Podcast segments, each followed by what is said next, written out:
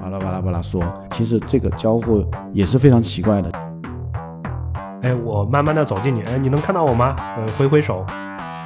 输入交互方式只提供了三种渠道。过边界墙之后，他可能仍然意识不到哦，FOV 的这个视角的这个局限，所以你要把手举起来。呃哈喽，欢迎大家来到这一期的 Echo Talks，我是 Echo Talks 的策划刘少鹏。呃，本期呢，我邀请了我上海的同事蓝芳，我们上海的设计总监，呃，也是一位资深的交互设计师。因为最近呃 Apple Vision Pro 的发布，其实引发了一些热潮。恰好 Echo 在整个 AR 的领域中做过很多的探索和合作，呃，那这一次也趁着老蓝的整个的经验，我们一起聊一聊这个事儿。大家好，我是呃蓝方，然后在 Echo 差不多有八年时间了，然后在 Echo 也经历了很多新奇的创新的项目，啊，就包括有 VR 的，有 AR 的项目，然后其实也在这些项目里面，就是能够看到和学习到很多，就是。关于这种技术啊，还有就是对于交互的呃人性的思考上面，呃所带来的一些不同体验，所以今天也想说通过 v i s i Pro 这个契机，能够和大家聊一聊我们在微信 Pro 看到的一些内容。然后这是一款全新的 AR 的设备，然后这个影响力非常大。其实，在咱们的公司群里边，我也看到，呃，有人发了钟文泽他录制的一个现场的视频，他刚体验完，那个兴奋劲儿很。状态非常兴奋。我们其实之前也做过类似的 AR 的项目，所以，呃，我觉得可以从设计师的角度去看一下，我们是怎么看苹果 AR 这个设备，以及它里边有哪些具体的点做到了，呃，跨越行业的这些创新的设计。我当时是看直播的，就是当时库克，呃，在北京时间两点多一点的时候，他站到了那个屏幕前面，然后说了 “one more thing”。感觉到就是将有大事发生。上一次库克说的时候，我说 one more thing 的时候，还是在这个发布 iPhone Ten 的时候。那个时候就是，呃，苹果手机从这个普通的屏幕变成全面屏的时候，就第一款发布刘海屏的这个 iPhone 的时候，他说的 one more thing。然后时隔五年之后，新的品类的产品呃出现的时候，他说的这句话。那。呃，整个发布会看下来呢，就是我们看到了 Apple Vision Pro 的非常有意思的点。呃，给我两个关键词，一个就是符合直觉，第二个就是优雅融合。我就不说呃无缝融合了，因为我们以前在项目里面提到了太多无缝融合这个词了。但是我给苹果的这个呃形容呢，就是优雅融合。这是给我两个非常。呃，触动非常大的两个关键词，然后我们可以慢慢去看，就苹果 Vision Pro 它到底是怎样一个产品。我们先从它的这个技术选型来看，市面上我们其实我也经历过很多这个 AR 和 VR 的项目啊，然后其实也在项目中学到了很多这个技术的一些一些要点。那我们怎么去看待呃苹果呃 Vision Pro 它在这个技术上的一一个路线呢？其实我们从市面上的产品上面来看，呃，很多产品它会有一些自身的局限。我先从 AR 开始来看吧。AR 最大的一个问题是什么？就是它的显示的颜色，因为 AR 它对于这个黑色是不能显示的。呃，就因为 LCD 或者 LED 的这个成像原理，黑色它就是不显示。那在 AR 的表现里面就是是透明的。所以在整个 AR 的界面设计上面是，呃，不能用黑色去做填充的，这样会让这个像素变成透明。所以整个 AR 的这个界面设计上面就会非常有局限。第二个就是 FOV 视场角，就是现有的技术，这个 FOV 的这个扩展能力，符合眼睛的这个视觉的这个体验，呃，它的视场角比较小，所以。它在看这些虚拟内容叠加在真实世界上的这个角度就会局限，就看着看着，哎，这个虚拟内容就不见了。这个是我觉得 AR 上面的最大的两个局限性。所以，呃，苹果没有走这个直接走这 AR 的路线。第二个呢，VR，VR 的呃，实际上苹果的 Vision Pro 它是某一种 VR，但是它比 VR 做的更深一步的是，它的镜片的像素点特别高，它可以每只眼睛达到 4K 以上的分辨率。然后呢，第二个 VR 的一个点就是，因为它是被屏幕遮挡住的，所以它不能看见外界的这个视角，外界的这个真实的物理世界。那以前的产品，他们做的比较粗糙的是，它能做这个 see through 的这个功能，但是外面的摄像头仅仅只能就是非常低分辨率的，或者是呃畸变很大的这种 see through 功能，就是让用户只能临时的往看到外界的世界。对对对，呃，包括那个之前我们买过的那个 Oculus，它做了呃 see through，就是能看到外部的景象。它其实，嗯呃，也是用摄像头，但是它做了一个取舍，就是只显示黑白的。我猜黑白的运算能力会更低一点，但是它最新的那个 Oculus Quest Pro 它支持了彩色的，所以苹果它的设备是用 VR 的技术路线实现了 AR 的这个目标，对吧？对的，这个就是我想说，它的它在这个 VR 上面做到了什么？它实际上走的是 VR 这条路，但是它把 VR 这条路向 AR 这边体验上去做了融合，它相当于就变成了一个真正的意义上的 MR，就是它把 See Through 这个功能做到了极致。它用外面的摄像头，就是完全还原了这个场景的真实物理世界的样子，就是你戴在眼镜上面看到的，就是和没戴眼镜看到的世界是一样的。我觉得苹果它有几方面的考虑，第一个就是它实际上确实需要捕捉外边的世界，因为因为它要做这个真实世界的融合的话，它还是要去计算这整个空间的这个物理的世界，它只不过是把它同步显示出来而已啊。第二个就是涉及到就是产品的这个呃。核心的体验，或者是他们的产品哲学，就是他不希望用眼镜去隔绝人类、人与世界以及人与人之间的这种联系。他们希望就是这个这个东西，它是帮助用户去完成或者是去享受某一些时刻，但是它不能替代，或者是它不能它不能让用户通过眼睛去替代这个物理世界的感受。这个是我觉得苹果和其他这个设备不同的根源所在啊，所以它在这眼镜外面还加了一层对外的屏幕，其实是实现了双向的交互，就是你戴在眼镜，你能看见外面在干嘛，然后外面的人看见戴着眼镜的你，他可以知道在干嘛，而且完全不影响交流。对，这个就是苹果在做技术选型的时候，他们期望一定要达到这种双向交互的这种体验。OK，其实我觉得这一点上，苹果也也有点作弊，因为他们是拿一个价格三千五左右的价格来打四百美元的 Oculus，就如果这点对比上，所以他我感觉呃，他做的很多很多设计上的取舍，比方说这个 See Through 的。呃，两个屏，外边一个显示屏和里边的高清的超越 4K 的这个显示效果，其实它的硬件的这个堆料是完全突破各种商业上的这个廉价路线的。呃，对，为什么苹果要这样去定义？因为它是在定义一个品类，它在定义一个全新的产品的一个平台。嗯，呃，就像苹果自己说的，它在九，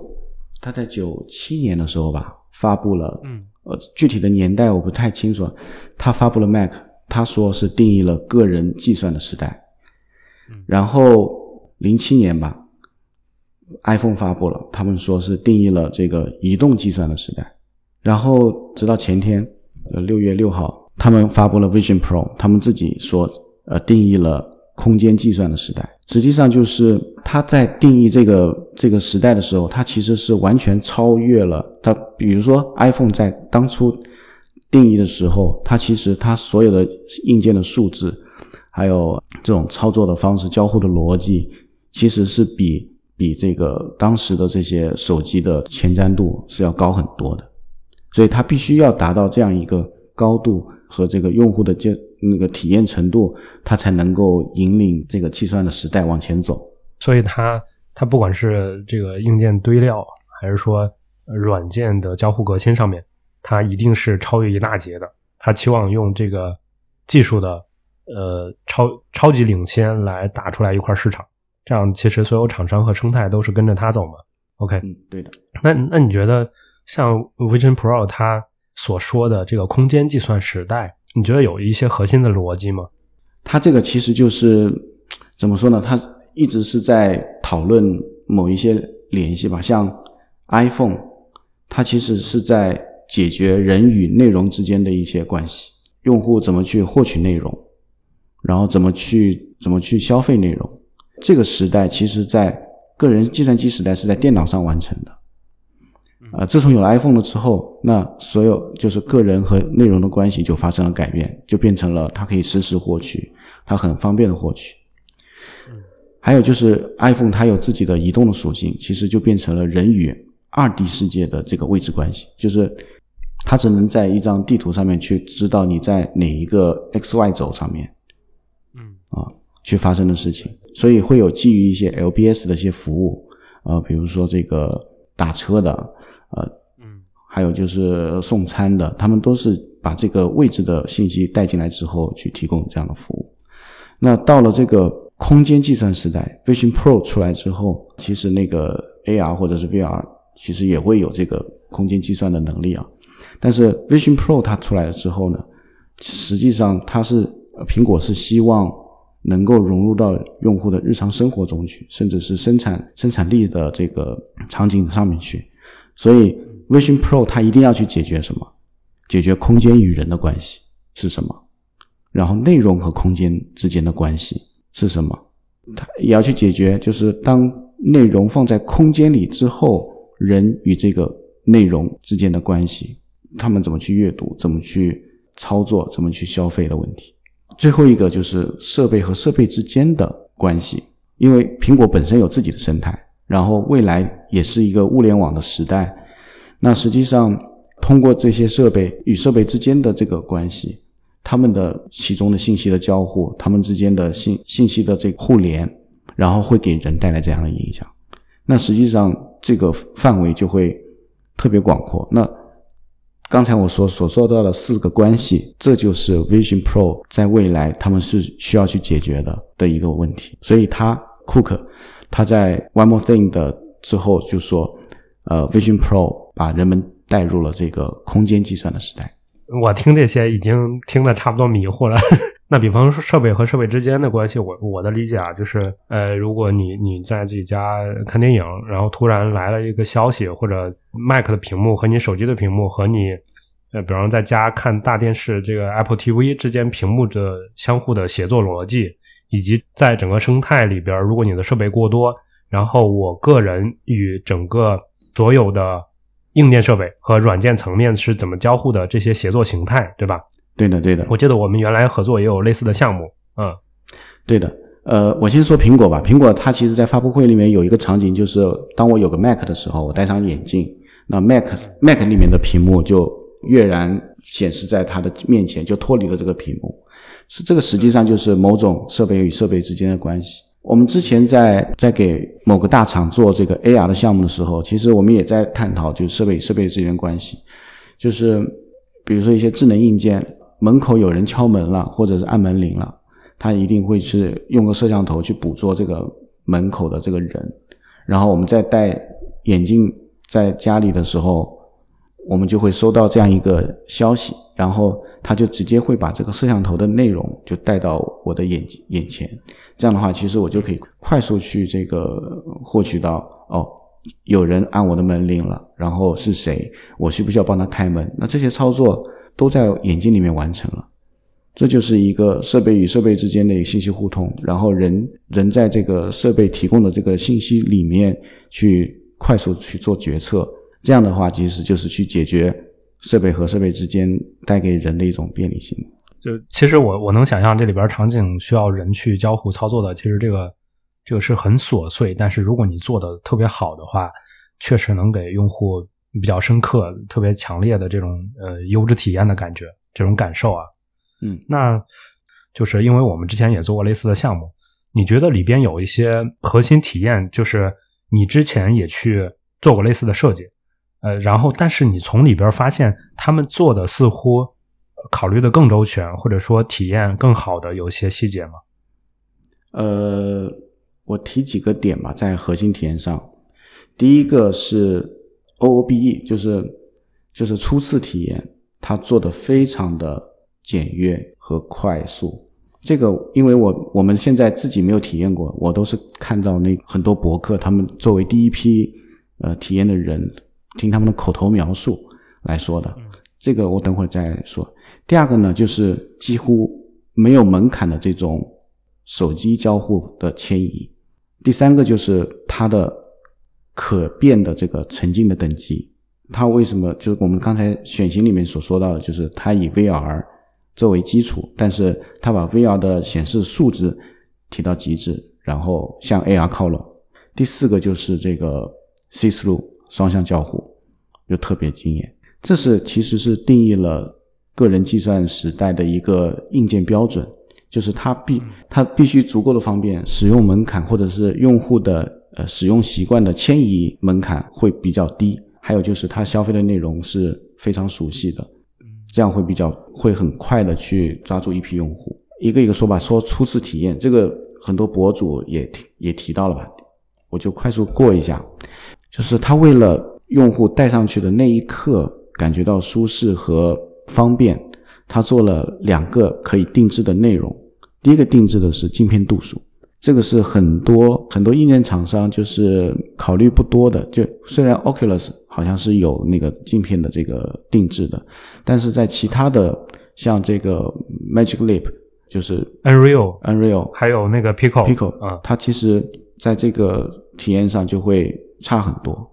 他们有去满足某一部分就是视力的问题的人，它的镜片度数是可以定制的，而且是可以更换的。而且它是非常优雅的方式，就是用磁性来去替换。这样的话，在未来其实一个设备就可以满足不同人，就是初期啊，不不会达到那个人手一台的那种情况的时候，它是可以满足一台可以适配各种不同的人。这是第一个。第二个是面罩的形状，它是适应脸型的。这个他们在发布会里面说到，就是他们就是研究了。上千人的头部的这个形状、脸、脸部的形状，然后去适配这个这个面罩，然后去适配不同的人。这个是在硬件上面他们做到可定制。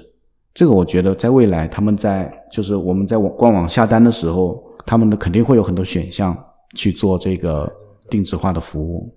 而且这样也可以催生很多这种第三方的厂商，然后去做这些。呃，个性化的定制配件，比如说面罩的这个外围会有一些个性化的图案，那这样以后在用的时候都会把一些个性化的内容加进去，这也是在商业上是比较呃比较成熟的一种方式去做这个商业上的利益的提升。对我印象深刻的里边自动可调节这个面罩，包括那些纺织的那些东西，其实大大减轻了整个这个设备的重量。其实这点儿。跟那个 Oculus 对比的话，你会发现这个这个很聪明，感觉。对它其实平衡了前后的重量，就不会觉得一味的觉得前面很重，然后后面很轻。它其实前后它平衡的重量。我看到有人说它的那个机器是七百多克吧，虽然做到七百多克，它其实还是有点重的。所以它通过这个后面的织物平衡点重量之后，戴上去非常舒适。这也是很多那个体验的人说的一句话，没有什么不适感。第二个就是定制上面，它有是软件上面的定制。根据他们的描述，就是它需要首先需要识别这个人脸的这个轮廓，以及耳朵的这个轮廓，去为了去适应它的空间音频。呃，面部的轮廓可能是因为它要去识别面部表情，还有就是还有生成这个三 D 的这个虚拟形象，它都是通过手机，就是这就是设备与设备之间的关系。提到就是它通过手机。把这些数据采集完之后，它可以同步到呃 Vision Pro 上面去做一些这个体验上的融合。这个是一个初次定制的一个内容。第二个就是呃特别牛逼的，这个是所有厂商我都没看到的，就自动调节瞳距。瞳距这个概念可能对于初次用使用的用户来讲是没有概念的，就是他不知道瞳距会影响这观看的体验的。就是我戴上去，哎，这个镜片好糊啊，这个显示的东西很糊啊，他不知道为什么，因为不管是 VR 还是 AR，因为它的这个 LCD 呃离的人的眼睛很近嘛，所以它必须要用特殊的镜片去把这些成像就是快速的汇集到眼睛当中，所以它的这个可视角度就是扭曲的特别厉害。一旦你的这个瞳距对不准的话，就会让这个画面变形或者产生模糊。但是普通用户是不知道的。但是苹果怎么解决？它是戴上去之后自动校准，它自动调节瞳距，就对于用户来讲是无感的。而且换人的话，它其实都是自动调的。除了这个体验上面的提升，还一个是什么呢？它给自己的眼部追踪的精确度提供了保障。这个是我的猜想，就是因为他们是。使用眼部追踪嘛，来去获取焦点，所以瞳距的这个精确程度，对于获取焦点的精确程度，应该是有影响的。我是这么觉得的，但是具体是什么样我不知道。就是他把这个软件层面上的这个定制化体验也做到了极致，跟他们的描述就是大概五分钟，呃，硬件定制好之后，那其实这个下单的时候这五分钟就不要了，拿到手就是直接可以用的。然后软件上面大概一分钟左右，它就可以带上，就可以就可以就适配适配每个人的不同的参数。对对对，它甚至把一些硬件定制的这个整个流程，也就是说，其实原来这个流程都是在你拿到这个产品之后，你在这个产品的时候摸索的时候，你再去自己做适配，把这个流程直接提前拿到了网站上做适配。其实这个等于说更加降低了你。拿到设备之后适适配的这个时间和门槛，是不是可以这样理解？呃，就是在技术上是可行的。就比如说你在下单的时候，你面面罩形状，它在下单的这个流程上面，它会要求用 iPhone 对着你的脸部进行这个面部的识别，然后它可以帮你的脸型就是归到某一类的这个适配的面罩里去，它就可以给你发过来。这样其实就是。可以达到你刚才所说的，就是我们在下单的时候就可以把部分需要定制的东西就直接定制完，到手就直接能用了。所以这是初次体验。其实还有一个就是你刚才提到的，它几乎上做到了你直接复用原来的所有的交互操作习惯以及所有的视觉元素，你是可以无缝迁移的。对，呃，无缝迁移是是里边的核心的第二个核心体验。你你认为比较重要的这这个为什么？因为我觉得。呃，如果厂商去做，比方说手机厂商去做一些 VR 硬件，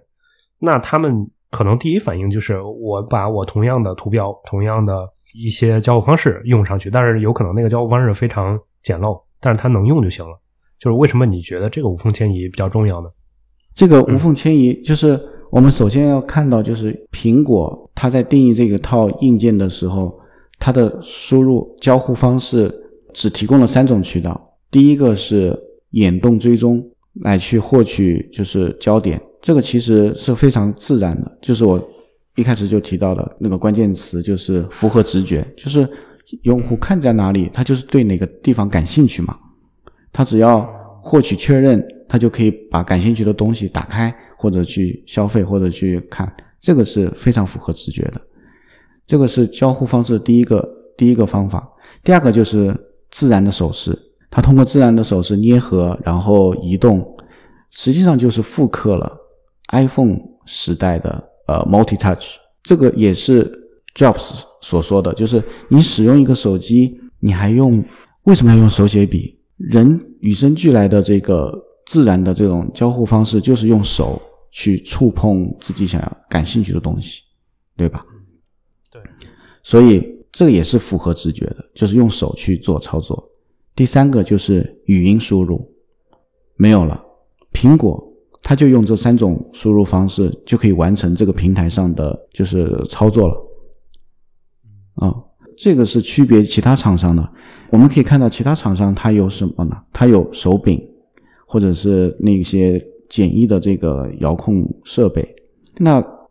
这其实也是苹果需要区别于其他厂商去。避开这些认知，就打造一个什么认知呢？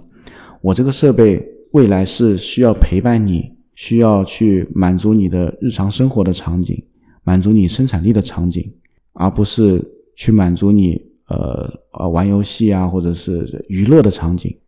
就是这个手柄拿到手上，感觉就是一个游戏设备。对，这个确实是 Oculus 拿到手里边那种最直接的感觉。嗯，对，它就像一个游戏设备，但是苹果不这么认为，苹果的这个目标或者是理想更加远大，他觉得这个设备它肯定可以来玩游戏，但是它不只是来玩游戏，它不希望给用户这样一个认知，这是一个游戏的设备，而且而且苹果它会想得更远，就是这个东设备未来一定是可以移动起来的，就是大范围的移动起来，它是可以伴随着你在整个的。通勤的或者是户外的环境的，你不能总拿着两个手柄在外面走来走去吧？这样就会感觉很奇怪。嗯，这个其实也是我们在呃做 AR 项目的时候遇到最大的问题，就是输入设备到底是哪一些？当时我们还基于不同的场景，然后给不同的设备去做这个优先级的划分。啊。这个当时会很头痛，但是苹果因为它标定了这些这个输入的逻辑，它提供这样的方式，它就解决了解决了焦点的问题，解决了这个确认的问题，这这其实就够了。语音去解决一些呃简单的输入问题，它实际上这个设备就可以运行起来了。嗯，这就是其实这个操作很像。手机上面或者是 Pad 上面的这种操作，就是我用手指哪里，然后就是确认哪里，然后那个 Vision Pro 它就是我看到哪里，然后手直接点击去确认，嗯，这样一个过程。对，那确实，我觉得它的眼动把整个计算设备的那个模式都改变了。就原来我们用电脑、用手机，其实都是要不断的去滑滑滑。但其实，在这个空间设备中，它完全改变了这个交互，我觉得确实很惊艳。这一点，就我猜，Oculus 可能也做过类似的东西，但是他们因为成本的问题或者某些问题，这个方案还是没有做的那么完美啊。那核心体验，你觉得还有别的吗？还有两个，一个是那个沉浸的等级，这其实也是定义了空间计算时代的一个标志性的功能。它实际上是定义了一个交互范式。呃，不是，是体验的一个，是一个体验的一个等级，就是它可以，它可以区别于普通的 VR 和普通的 AR，它可以让用户在 VR 和 AR 之间切换，就是当我需要完全沉浸在自己的世界的时候，它可以把这个等级调到最大，然后它可以完全沉浸在里面，但是它需要和物理世界进行交互。或者是跟这个人去做交流的时候，他可以把这个呃沉浸等级变得最小。他这个方式就是特别的自由，而且是刚才我提到的优雅融合嘛，啊，特别的优雅。它的那个切换的方式就是，它从中用户眼睛对焦的中间，然后向两边就是半透明的、模糊的这种散开，而且。他就把这个真实世界和这个物理世界通过这种方式，呃，隔绝开来了。而且他们的这个就是沉浸的这个虚拟世界的质量特别高，就是一个是画质特别高，而且里面的一些元素，比如说声音、鸟叫呀、水声啊，还有这个可以看到的细节程度啊，都是非常的真实，就让用户一下子就带到了哦，或者是让他相信了。我就在这个世界里面，嗯，这个是可变等级。就是这个让我想起来，原来你带小兰来办公室的时候，其实对于孩子来说，他不太熟悉 VR 设备，所以他天然会遇到一个问题：我我戴着 VR 眼镜，然后我在办公室四处可能撞墙，就是因为他那个过边界墙之后，他可能仍然意识不到，哦，我真的来到现实世界了，因为 VR 是天然包裹着整个你的视觉和感官的。所以，即使他在做摄像头，他仍然不是那么强烈的感知到现实世界。我我觉得这个可变沉浸等级就是 VR 之前面临的一个很重要的一个问题，没有解决好的。呃，但是在这个呃苹果的这个发布会的视频里面看啊，就是它其实很巧妙的去规避了这一点。因为我们在做 AR 产品的时候，其实有一个过程是引导用户去扫描这个物理世界嘛。然后它在那个世界上面会去生成一些网格，来告诉用户哦，我知道了这个地方是什么，然后你有游戏的边界是是这些地方，然后你不能过去。但是 Vision Pro 它没有这样一个过程，在他们的体验的过程上面也没有这样一个过程。这个我不知道是就是苹果没有去主打。这个移动的一个使用过程还是怎么样？就是他们现在的体验过程没有这个，他们只是说一戴上去，用户看到的就是真实的世界。在这个过程中，可能苹果就已经完成了对于这个世界的扫描，而且他没有把它这个过程呈现出来，只是默默的计算完之后，当用户在跟内容交互的时候，可能内容就是伸不到墙里面的时候，用户就知道哦，这个东西是。那边是有边界的，对，因为在苹果发布会的时候，我没有看到就是用户戴着眼镜就是大范围的移动。当然，眼镜应该是要支持六 DoF 的这个维度，它是可以监测到眼镜是在移动的。所以，可能用户觉得当前的大范围的移动的场景不是现在核心体验的一个重要的点，或者是他们仍然正在设计中，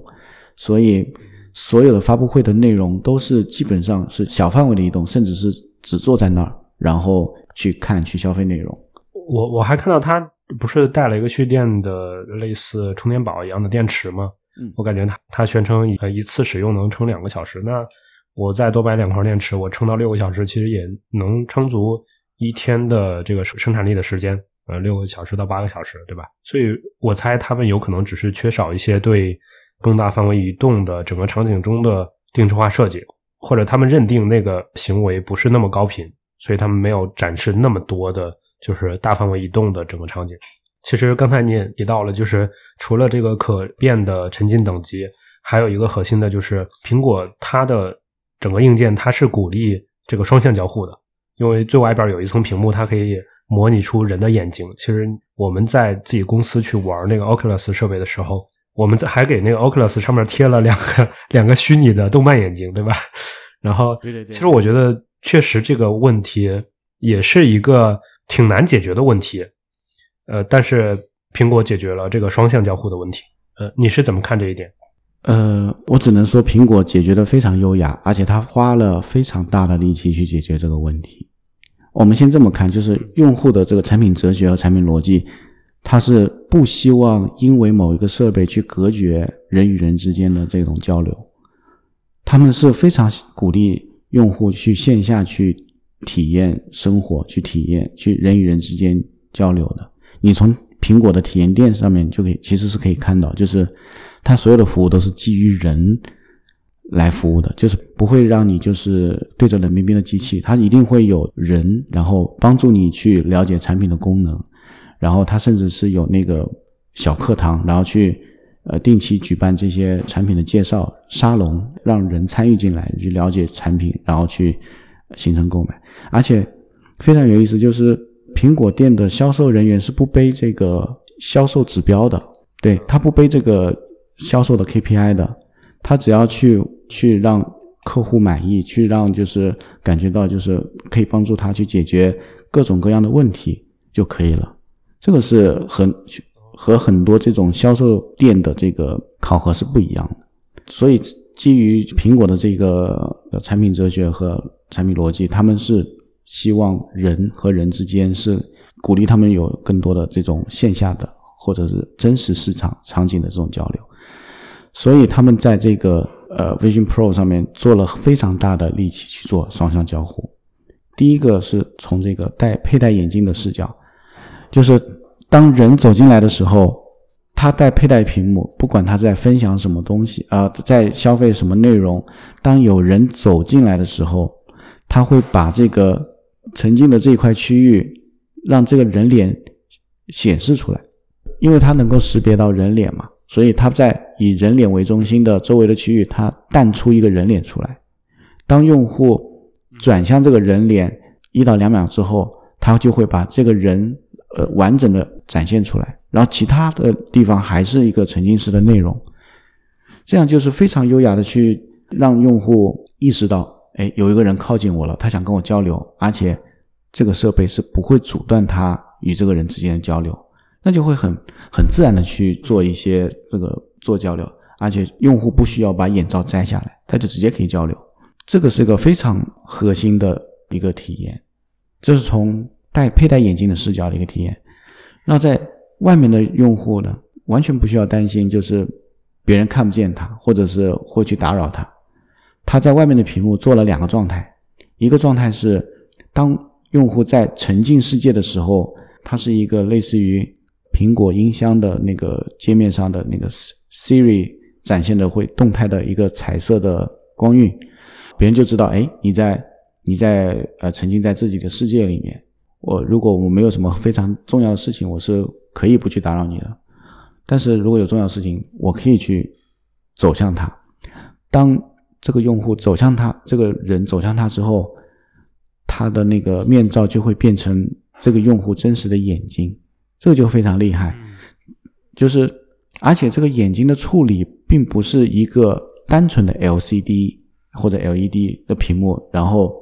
贴在这个屏幕上，就是看上去就是一个很二 D 的眼睛，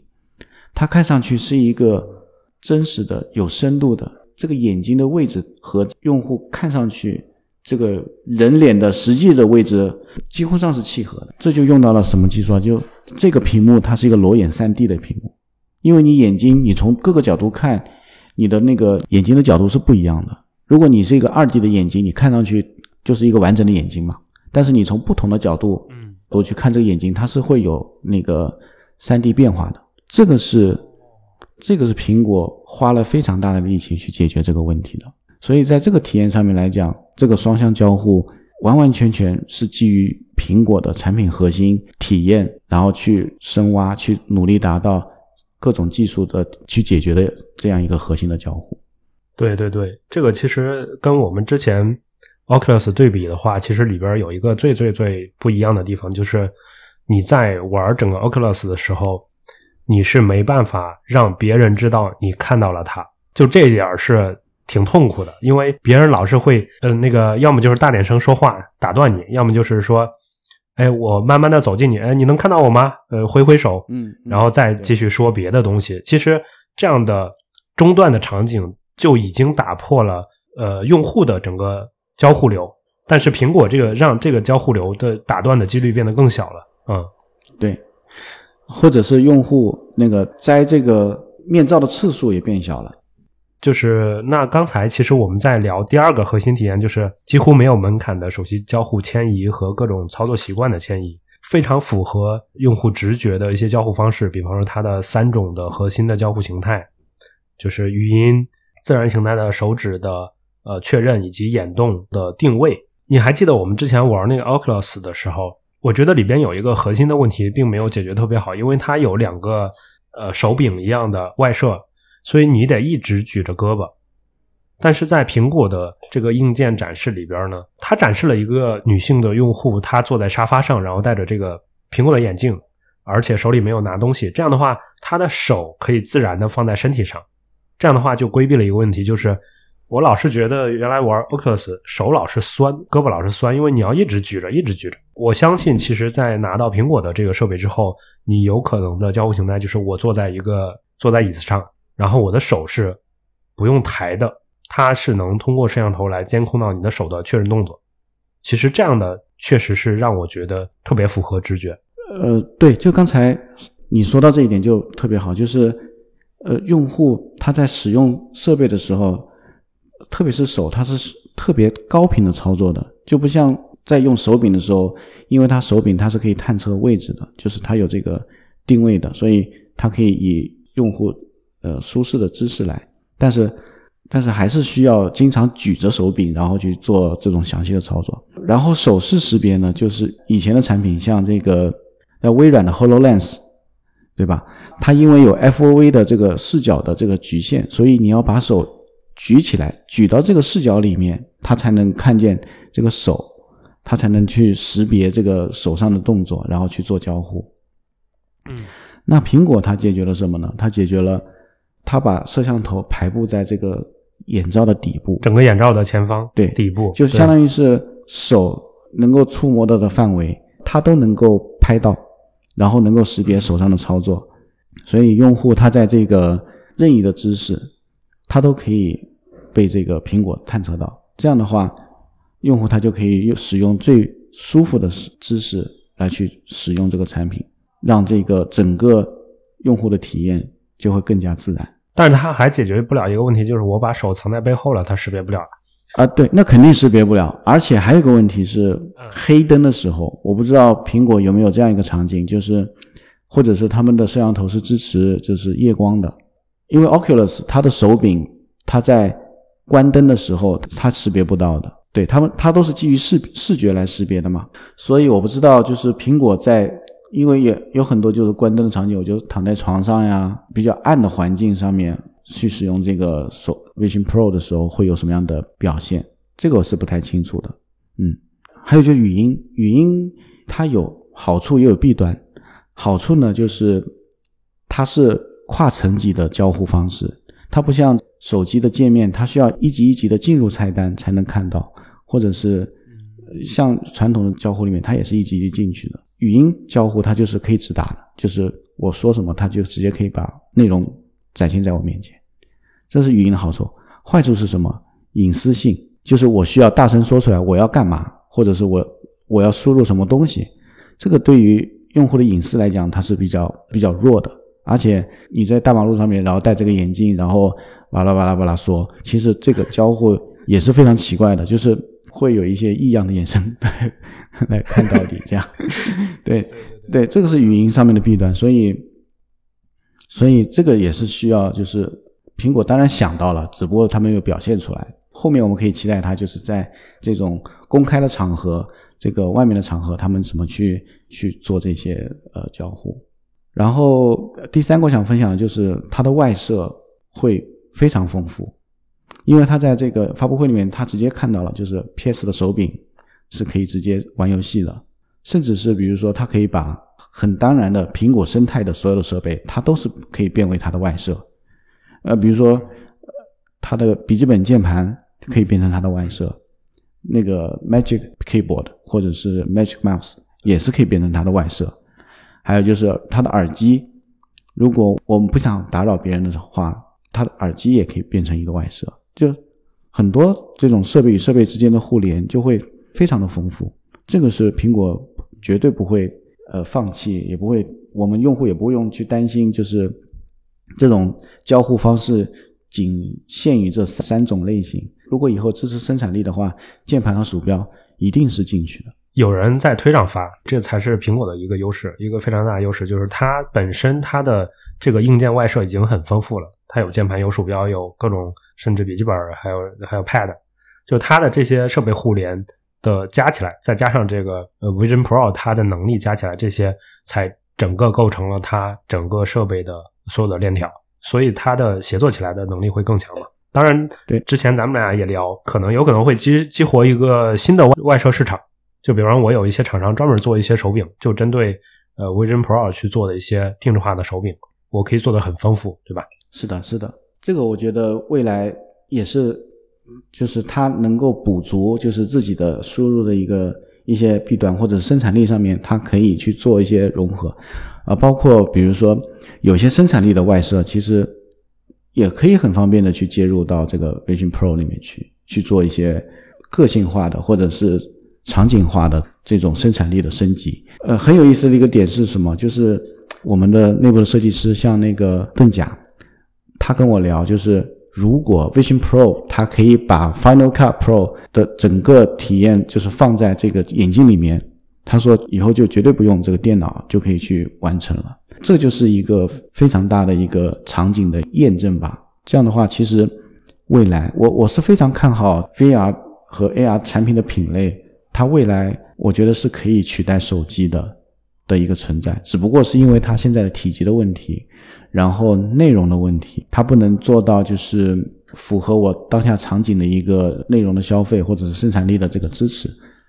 但是未来我觉得是一定是会去取代这样事情，就很像钢铁侠他在工作的时候的那种状态，就是有一个语音助手，然后所有的东西都是可视化的，然后通过手势呃去操作就可以了，就是自由自在的这种，嗯。对，嗯，现在我去看 Vision Pro，它的整个硬件设备的状态，我觉得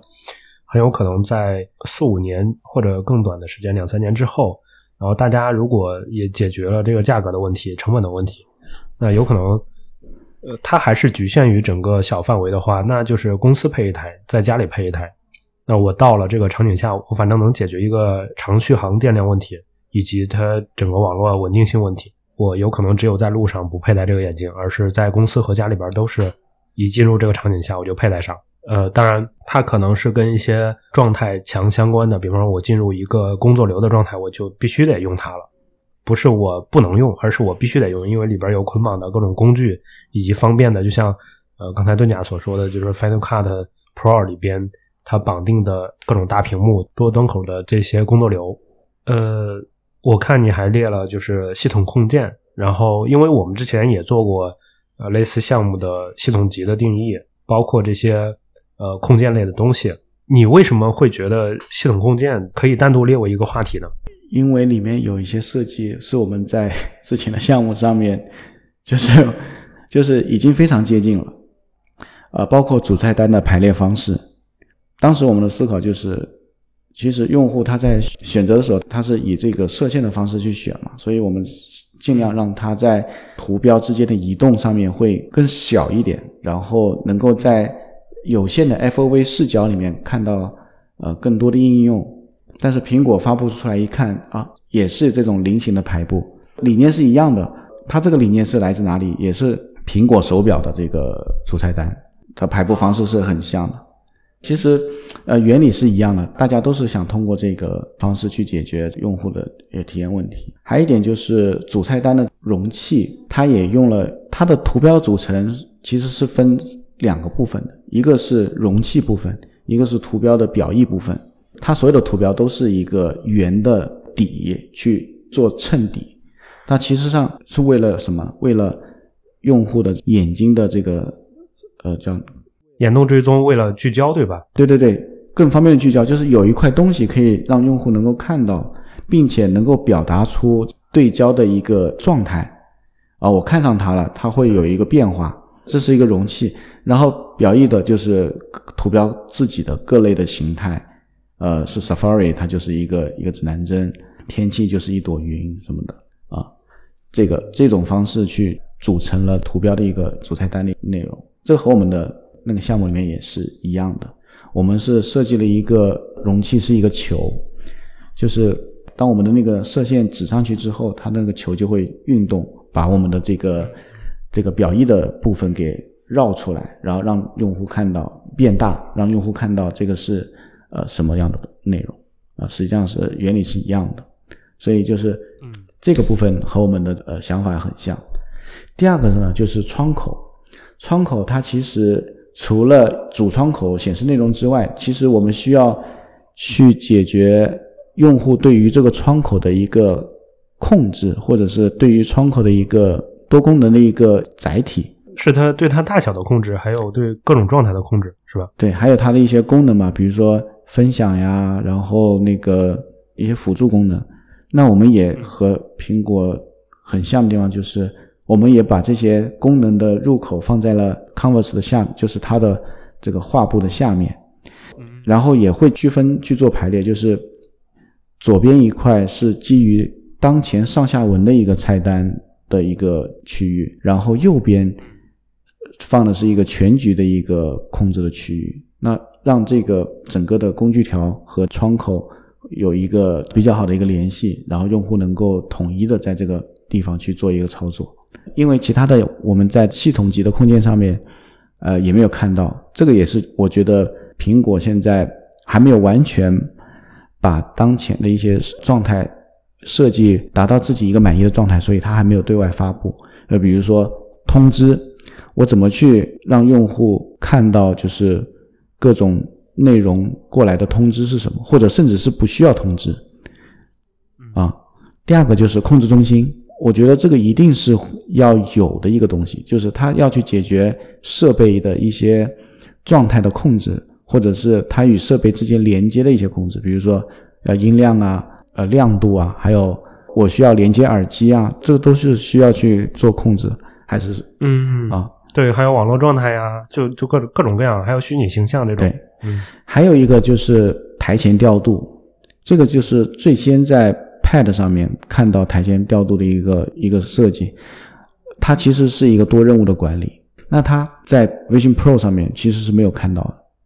他们解决的方式是什么呢？就是把这些任务全部排出来，放在用户的面前。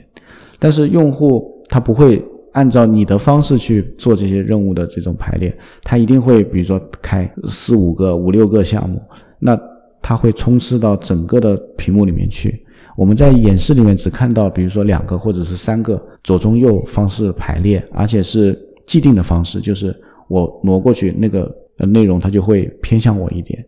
然后最多是三个情况。那四个、五个、六个情况，它一定要用到这个多任务的管理，就台前调度这种功能。呃，我也相信，就是台前调度这个东西，它一定是要适配到 Vision Pro 的，但是他们现在还没有适配过来。呃，可能我们在后续的版本，或者他们现在甚至连 SDK 也没发，所以我们不知道他们没有演示的部分到底会是什么样子的。就是其实你刚才讲到的是，你看到苹果的演示中，它仍然没有完成的一些东西，而且这些东西是体验中重要的一一环，对，是少了他们绝对不行的啊。对对对，是的，我相信苹果 肯定是可以处理好的，只不过说他现在没有达到他最满意的状态，所以他们没有重点的去说而已。哎，这个不是现场可以体验到了吗？我相信那个体验到的人，没有没有，现场他们也是一个 demo 级的状态，就是固定的一些呃操作流程和固定的 app，它没有更多的哦，对对嗯。对对，包括他们说那个从恐龙从那个屏幕上走下来，都是一样的，那个流程都就是一模一样所有的对对对。体验内容都是一样的，对，嗯嗯，对，其实里边还有两个细节我们没有讲到，其中有一个是那个光线追踪，嗯就是这一点跟 Oculus 里边，我觉得是形成很大不一样的一个细节。然后这个细节做好了之后，你的这种对于呃空间感的感知会非常强。就举个例子，比方说我出来一个窗口，然后这个窗口是悬浮状态。那悬浮状态的时候，这个窗口是能跟随着整个环境光源出现阴影的，就是这些细节，嗯对吧？对，这个就是我提到的优雅融合的那个关键词里面的一点，就是它一定会去想方设法的把虚拟内容和真实环境能够自然的连接起来，就看上去不是那么违和，不是那么假。他要，嗯它要对得起这个屏幕啊，这个它的这个画质要对得起这个屏幕，就是呃，我他虽然没有说，就是，但是我在那个发布会的视频里面，它有一些细节，就比如说它的那个面板的毛玻璃效果的边缘有一些光亮条，它它这个光亮条是是会随着它的移动，就是用户移动这个面板或者是观看的角度会发生折射的变化。这其实就是需要融合，就是真实环境的光线的这个光线环境，这个光的入射角度去实时计算出来的。这个就可能会要用到这种光线追踪或者是别的这个技术去解决这个问题。然后还有一个点呢，就是你刚才说到，就是我那个窗口打开之后，在那个用户的真实环境的桌面上会有一道阴影，这就是有两个技术在里面。第一个技术是它识别到了这个语义环境是一个桌子，它的桌面是在什么位置。然后第二个技术呢，就是它要把这个投影正确的投在这个表面上，然后要根据内容的大小去做实时的适配。嗯它才能达到就是这个阴影是真实的贴合在物理环境的，然后和这个虚拟内容是同时交互的，才能让用户感觉到哦，这个它虽然是虚拟内容，但是它真实的存在在这个物理世界里面，这样才会去呃体验才会达到更好的一种标准。就是这种各种琐碎，就是看起来不太重要的细节，我觉得反而能补充很多呃你在人脑去接受信息的时候去认定的一些状态，就对那种沉浸感是确实不一样的。嗯对，为什么会为什么需要这样呢？为了减少用户的不适感，其实就是当这些东西大脑认为是假的，或者是有延迟的啊。这也提到一点，就是他们说延迟只有十二毫秒。当人脑觉得这些东西是真的，然后没有任何延迟的，它才会减少，或者是不会让用户有这种眩晕感或者是不适感。这其实也是为了去让用户能够更长的去佩戴或者更长的时间去使用所需要达到的一些状态。还有一个细节我印象特别深刻，就是我们在去用 Oculus 的时候，一般都会配一个虚拟头像，呃，或者虚拟形象，是上半身都有的嘛。嗯尤其是在那个 Workroom 就就是里边开会的时候，因为大家你会看到每个人都是呃像一个幽灵漂浮在空中，呃，但是 Oculus 在大力鼓励虚拟形象，在压缩真实的场景中的人的形象。呃，但是在在 Vision Pro 里边的 FaceTime 的时候，它其实通过计算去生成了一个呃实时的人的跟你对话的一个状态，就像我们在在这个视频里边看到对方一样，对吧？只不过它是更立体，有一些更立体的效果。它为了计算省事儿，可能把周围做成毛玻璃效果，毛玻璃模糊的效果。然后它为了计算省事儿，它去呃，就是之前咱们俩聊到，就是它可能读取了你的眼部的肌肉和嘴巴的肌肉，甚至它会对一些特定的表情的肌肉做一些优化，比如说在你微笑的时候，它会优先显示呃微笑的整个面部状态。那 这点儿我觉得还挺惊艳的。对，实际上我一直认为，因为苹果在手机的时候，好几年前它就开始做这个这三 D 表情的自定义，就是它可以自己捏脸嘛，然后可以显示在自己的 iMessage 里面呀、FaceTime 里面啊，变成一个实时的一个头像。我我一直以为它会在这次发布会里面用这些头像去让呃整个这个环节去更加有趣味性，但是嗯，但是这次没用，但用的是一个呃自己真的一个虚拟形象。这个虚拟形象一定是通过 iPhone 去做这个面部采集之后，然后呃去生成了一个实时的 3D 模型，然后实时渲染在这个 FaceTime 的这个通话中的，一定是这样一个过程。嗯，当然虚拟表情，我觉得他们一定也会用在这个 Face 这个 Vision Pro 的 FaceTime 或者其他界面里面。但是为什么要用真实的？其实他们也是希望去打破这个界限嘛，就是让让这个人与人之间交流更加自然啊、去还原物理世界的真实的这种感觉。我我看到你也列了一些话题，就是这些话题你觉得苹果是并没有特别处理好的细节，就比方说立体照片可能会处理不好，或者说它已经处理不好了。呃，我首先说立体照片吧，立体照片一定是一个 Vision Pro 的一个杀手级的一个应用，就是它其他设备可能达不到它现在的一个获取的状态，就是它可以把照片以 3D 的格式存储下来之后，通过 Vision Pro 以 3D 的方式展现出来，这个是一个从来没有想到过，而且他们说这个立体照片非常的惊艳。我们在这个演示的视频里面看到的那个立体照片，它是在一个小方框里面。我我不知道是不是因为硬件目前的限制，它的立体照片不能就特别大嘛。但是这个他们说，呃，戴在这个眼镜上面看的时候，和真实的场景放在一起的时候，就感觉这个东西就真实的在当下的这个环境里面，这个是非常惊艳的一个点。甚至是我们我拓我们拓展开想一下，就是我用其他设备拍的立体照片，是不是也可以变成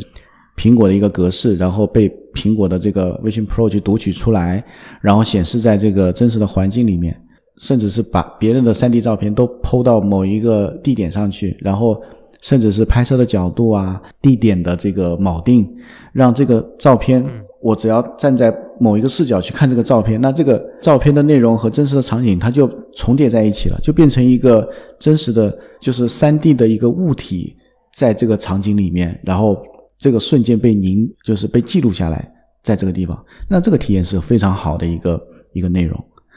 啊。但是但是他们说可以拍立体视频，我觉得这个体验可能不太好，就是就是拍立体视频，它肯定是 Vision Pro 自己拍嘛。那他拍的时候，他是以以你的头为原点，然后会去左右去看，或者是去找要拍摄的东西。它并不是像这个那个立体电影一样，就是就是摄影机是围绕着拍摄主体去移动的，就拍摄出来，因为你你的不自然的这些动作，会让这个整个影片的这个呃角度会变得比较奇怪。所以我们看到发布会里的立体视频，它都是一个固定机位的。首先，固定机位拍的立体视频是 OK 的，但是一旦你移动了，那这个视频的体验可能就不好了。这个是我可能想到的一个不好的地方。这个不好就是说，它会因为视角的变化，就是你拍摄者你戴着眼镜那个视角。然后去产生一种眩晕感，是吧？对，这个立体照片在给被其他人看到的时候，对，就是它不像照片，它是和这个当前的场景融合在一起。当你看到一个立体视频和这个场景融合的时候，但是因为你的角度转到其他地方去了，那它就不融合了，然后就会破坏了这种沉浸感的感觉。然后另外一点，就你说的，它也会容易让用户眩晕。嗯嗯。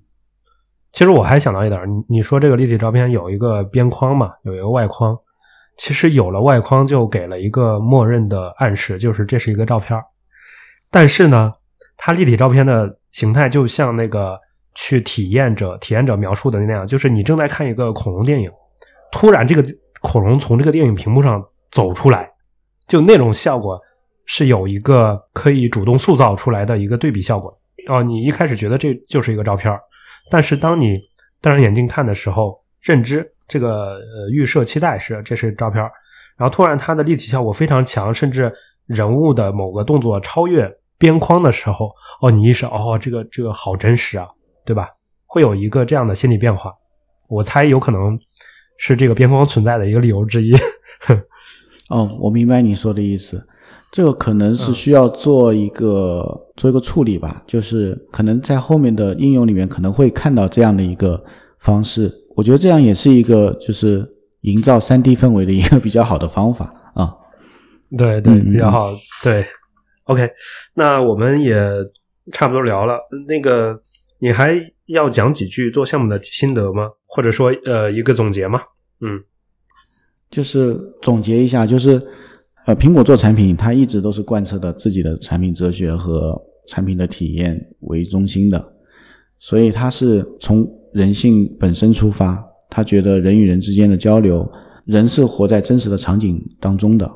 所以他们是他所有的产品都基于这一点出发，去带到用户与真实场景的一些无缝的体验和直觉的体验来去打造产品的，并且让用户带着产品。到这个这个自然中去，呃，去辅助他们，而不是去剥夺他们的这个生活或者是这个工作中的乐趣，啊，这样的一个方式。然后，呃，实际上就是我们以前做的这些产品呢，其实他们有他们自己的一个产品的一个目标，啊，产品的一个方式。所以呢，就是我们可以看看苹果，就是他在做某一件事情的时候，他不会。把这件事情铺得特别开，就是我不会说这个场景也要，那个场景也要，然后固定场景也要，移动场景也要。他先把某一个场景做的特别的透，就体验特别的好，然后他再去慢慢往别的场景出发。我们可以从 Pad 上面，呃，从那个手机上面，从 Pad 上面，从 MacBook 上面看到它的产品的这个步伐，它的这个产品策略。其实它都是一一点一点的在往上去做，呃，体验的叠加去做出来的。所以 Vision Pro 它其实也是这么去做的。它先把某一些功能、某一些某个场景，呃，做的特别透，而且把就是基础的呃产品的能力、它的交互的逻辑，还有就是它所定义的这个标准想的特别透彻了。就先起步，我们就是以这样一个标准去定义。这个品类应该所要达到的一个标准是什么？然后基于这个标准再往下继续延伸，把一个一个场景给做下来。这个是苹果做这个 Vision Pro 的一个呃思考逻辑吧。OK，那聊了这么多，呃，其实老蓝也大概回顾了一些我们的项目经验，还有一些对整个 Apple Vision Pro 的一些看法和观点。老蓝，你有什么想说的结尾吗？好，再见。好，那欢迎大家关注 Echo 的公众号，呃，E S U。